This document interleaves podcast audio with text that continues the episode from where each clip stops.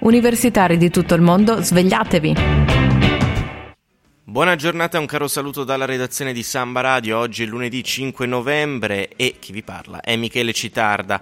State ascoltando Universitari di tutto il mondo, svegliatevi, programma di rassegna stampa che alterna le notizie dei principali quotidiani con della buona musica per cominciare in modo informato la giornata e allietandosi con la miglior musica possibile. Cosa abbiamo all'ordine del giorno di oggi? Abbiamo il maltempo, dal momento che poi siamo anche in Italia, le polemiche legate a questo tema e eh, in ultima analisi eh, rispetto anche a, a, quanto è successo nei giorni scorsi in eh, Sicilia, ieri e nell'altro ieri, eh, le morti di... Eh, le morti di ehm, alcune persone che si trovavano in una villa abusiva eh, poi parleremo di celebrazioni. Ieri era il 4 novembre, Mattarella a Trieste ha parlato di ehm, appunto ha celebrato eh, il centenario della fine della Grande Guerra, della Prima Guerra Mondiale e poi parleremo di elezioni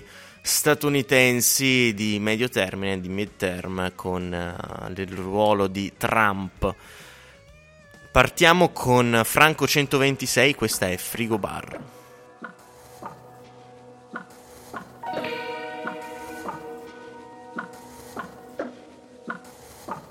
Va sempre alla stessa maniera, con te che sbatti la portiera e ti allontani dandomi la schiena e sto solo questa sera che mi sopporto a malapena, lancio i vestiti a caso su una sedia. Bentornati nuovamente su Samba Radio, state ascoltando Università di tutto il mondo svegliatevi. Andiamo a leggere i titoli del, um, dei quotidiani La Repubblica, Palermo, strage nel villino abusivo, in una settimana 32 morti da dissesto. La tragedia di due famiglie, 12 vittime in Sicilia, emergenza in Veneto, Salvini colpa dell'ambientalismo da salotto. Anche il Corriere della Sera, sepolti dal fango nella villa, uh, nella villa abusiva.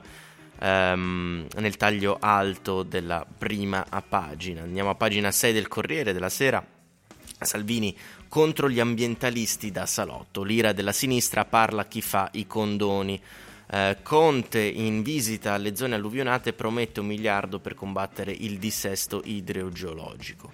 Un miliardo di euro per arginare il dissesto idrogeologico, eh, idrogeologico eh, promette il Premier Giuseppe Conte che ieri ha visitato le aree alluvionate della Sicilia in una settimana e in settimana convocherà un Consiglio dei Ministri per deliberare lo stato di emergenza in più regioni e stanziare le risorse per interventi di messa in sicurezza del territorio stremato dalla furia delle intemperie. Una prima dimostrazione di quella solidarietà piena e concreta alla gente alluvionata invocata dal Presidente della Repubblica Sergio Mattarella che ha ribadito la vicinanza dell'Italia ai familiari delle vittime.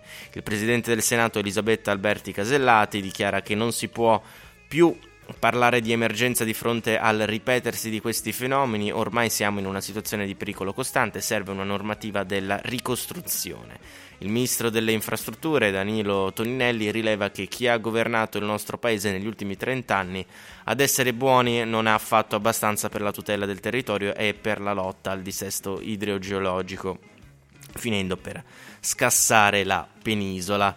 Eh, l'impegno del governo sarà concreto e rapido, ribadisce il ministro dell'interno Matteo Salvini, che propone stop alle tasse per le popolazioni colpite dal maltempo, garantisce che lo Stato farà la sua parte, stiamo cercando soldi in cassetti e cassettini, i primi 250 milioni sono già pronti e se la prende con troppi anni di incuria e con l'ambientalismo da salotto. Non ti fanno toccare l'albero nell'alveo ed ecco che l'alberello ti presenta il conto. Un'interpretazione che scatena la polemica di Maurizio Martina che ha votato pochi giorni fa l'ultimo condono edilizio. Eh, gli rinfaccia il segretario uscente del PD, dovrebbe tacere lavori per aiutare chi ehm, è stato colpito e basta. Si indigna anche Angelo Bonelli dei Verdi, mai tanta ignoranza cinica era andata al potere, Salvini omette di parlare della drammaticità rappresentata dai cambiamenti climatici e della folle cementificazione che ha portato a costruire ovunque. Per Nicola Frattoianni di Liberi e Uguali il solito pessimo Salvini scarica la colpa dei disastri sugli alberelli e sull'ambientalismo, roba da pazzi. Beatrice Brignone, segretaria di Possibile, lo ritiene inadeguato al suo ruolo, se la prende con un presunto ambientalismo da salotto per promuovere il suo ambientalismo da condono. Tre cose da fare subito, elenca il presidente della regione Lazio, il Dem Nicola Zingaretti. Uno, bloccare qualsiasi tipo di condono edilizio che massacra il territorio, tipo quello di Ischia. 2. Sostegno immediato alle imprese e all'agricoltura con indennizi e sospensione delle tasse. 3. Piano straordinario di investimenti sulla prevenzione e sul dissesto idrogeologico con cronoprogramma preciso degli interventi. Il ministro per il Sud, Barbara Lezzi, dei 5 Stelle, invoca una coalizione contro l'emergenza. È inutile farsi la guerra, ci vuole un fronte nazionale. Il WWF sollecita una conferenza nazionale sul cambiamento climatico con tutte le regioni.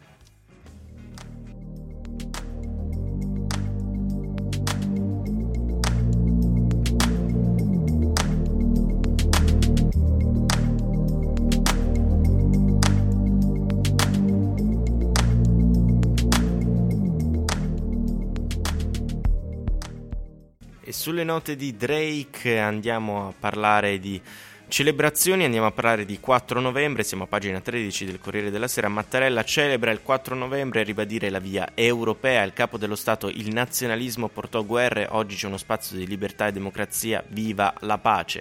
Celebrare insieme la fine della guerra e onorare congiuntamente i caduti, tutti i caduti, significa ribadire con forza tutti insieme che alla strada della guerra si preferisce sviluppare amicizia e collaborazione che hanno trovato la più alta espressione nella storica scelta di condividere il futuro nell'Unione Europea. Mentre Sergio Mattarella pronuncia queste parole sul palco di Piazza Unità a Trieste, gira gli occhi alla sua sinistra dove sono allineati i rappresentanti dei governi dei paesi che nel 15-18 combatterono accanto o contro i nostri soldati. Uno sguardo di riconoscenza il suo, perché quelle presenze costituiscono l'eredità più importante di ciò che la Grande Guerra, con il fatale seguito della Seconda, ha prodotto nella coscienza del mondo. Non a caso la crisi morale provocata dai due conflitti fece nascere lo spazio di libertà e democrazia che è l'Europa di oggi, i cui valori dobbiamo preservare e l'esplicito sottinteso. Va ben oltre il pacifismo di maniera la celebrazione del centenario del 4 novembre che il capo dello Stato ha svolto ieri nella città metafora della complessità e delle eh, contraddizioni del secolo. Il suo messaggio non si risolve in rituali condanne antibellicistiche, mm, antibelliciste, scusate, ma allude alla fase problematica che attraversa l'Unione Europea in affanno per spinte centrifughe, e sovraniste, una fase nella quale dunque affida ai giovani la memoria di quei momenti oscuri, l'impegno per una memoria attiva che può consolidare e rendere sempre più irreversibili le scelte di pace, libertà, eh, serena e rispettosa convivenza tra le persone e tra i popoli. Proprio questo del resto mancò allo scoppio della guerra nel 14, un passaggio che sancì in misura fallimentare l'incapacità delle classi dirigenti europee dell'epoca di comporre le aspirazioni e gli interessi nazionali in modo pacifico e collaborativo, anziché cedere alle lusinghe di un nazionalismo aggressivo che si traduceva nella volontà di potenza, nei cosiddetti sacri egoismi e nella retorica espansionistica. E qui il presidente cita un, una folgorante sintesi dello spirito eh, di quei giorni fatta da Claudio Magris. Ogni paese pensava di dare una piccola bella lezione al nemico più vicino, ricavandone vantaggi territoriali o d'altro genere. Nessuno riusciva ad immaginare che la guerra potesse essere già eh, così tremenda. Già una carneficina lo prova um, la contabilità dei lutti con il sacrificio di più di 10 milioni di soldati e un numero altissimo di caduti civili. Rimasto imprecisato, tutto senza um, che in Europa nascesse quel nuovo ordine fondato sulla pace, sulla concordia e sulla libertà che molti con sincere intenzioni avevano auspicato o vagheggiato. Di più, ehm, facendo sprofondare antiche civili nazioni nella barbarie dei totalitarismi e ponendo le basi per un altro ancora più disumano conflitto globale. Ecco la lezione che naturalmente nulla toglie al valore e all'eroismo delle nostre forze armate che rovesciarono il dramma di Caporetto. Mattarella le onora tutte congedandosi con un viva l'Italia unita, viva la Repubblica, viva la pace.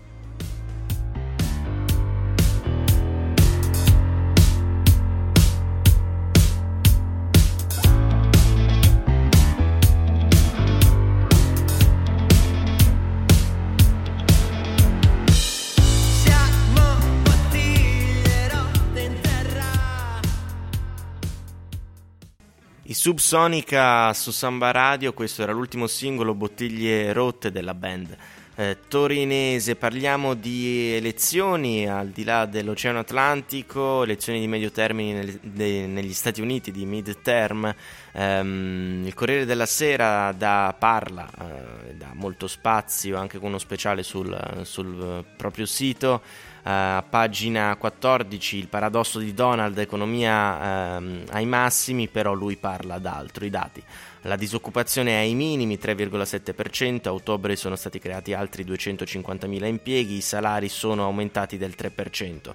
L'economia conta di meno uh, nelle elezioni mid-term rispetto alle presidenziali.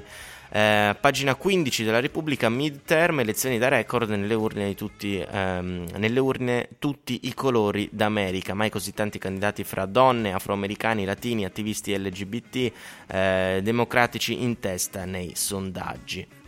Rosa, nero, giallo, arcobaleno nella sfida all'ultimo seggio che si gioca domani in America. Una cosa sembra certa: il congresso che si insidierà nel 2019 sarà uno dei meno omogenei della storia del paese, visto che soprattutto nelle uh, fila dei democratici un numero altissimo di donne, latini, afroamericani appartenenti alla comunità LGBT sono in gara per seggi al congresso e posti politici chiave come mai accaduto uh, finora. Patto che sia vero quello che dicono i sondaggi, l'ultimo realizzato da NBC è stato pubblicato solo ieri, secondo cui i democratici sono avviati a vincere la Camera con un distacco di 7 punti.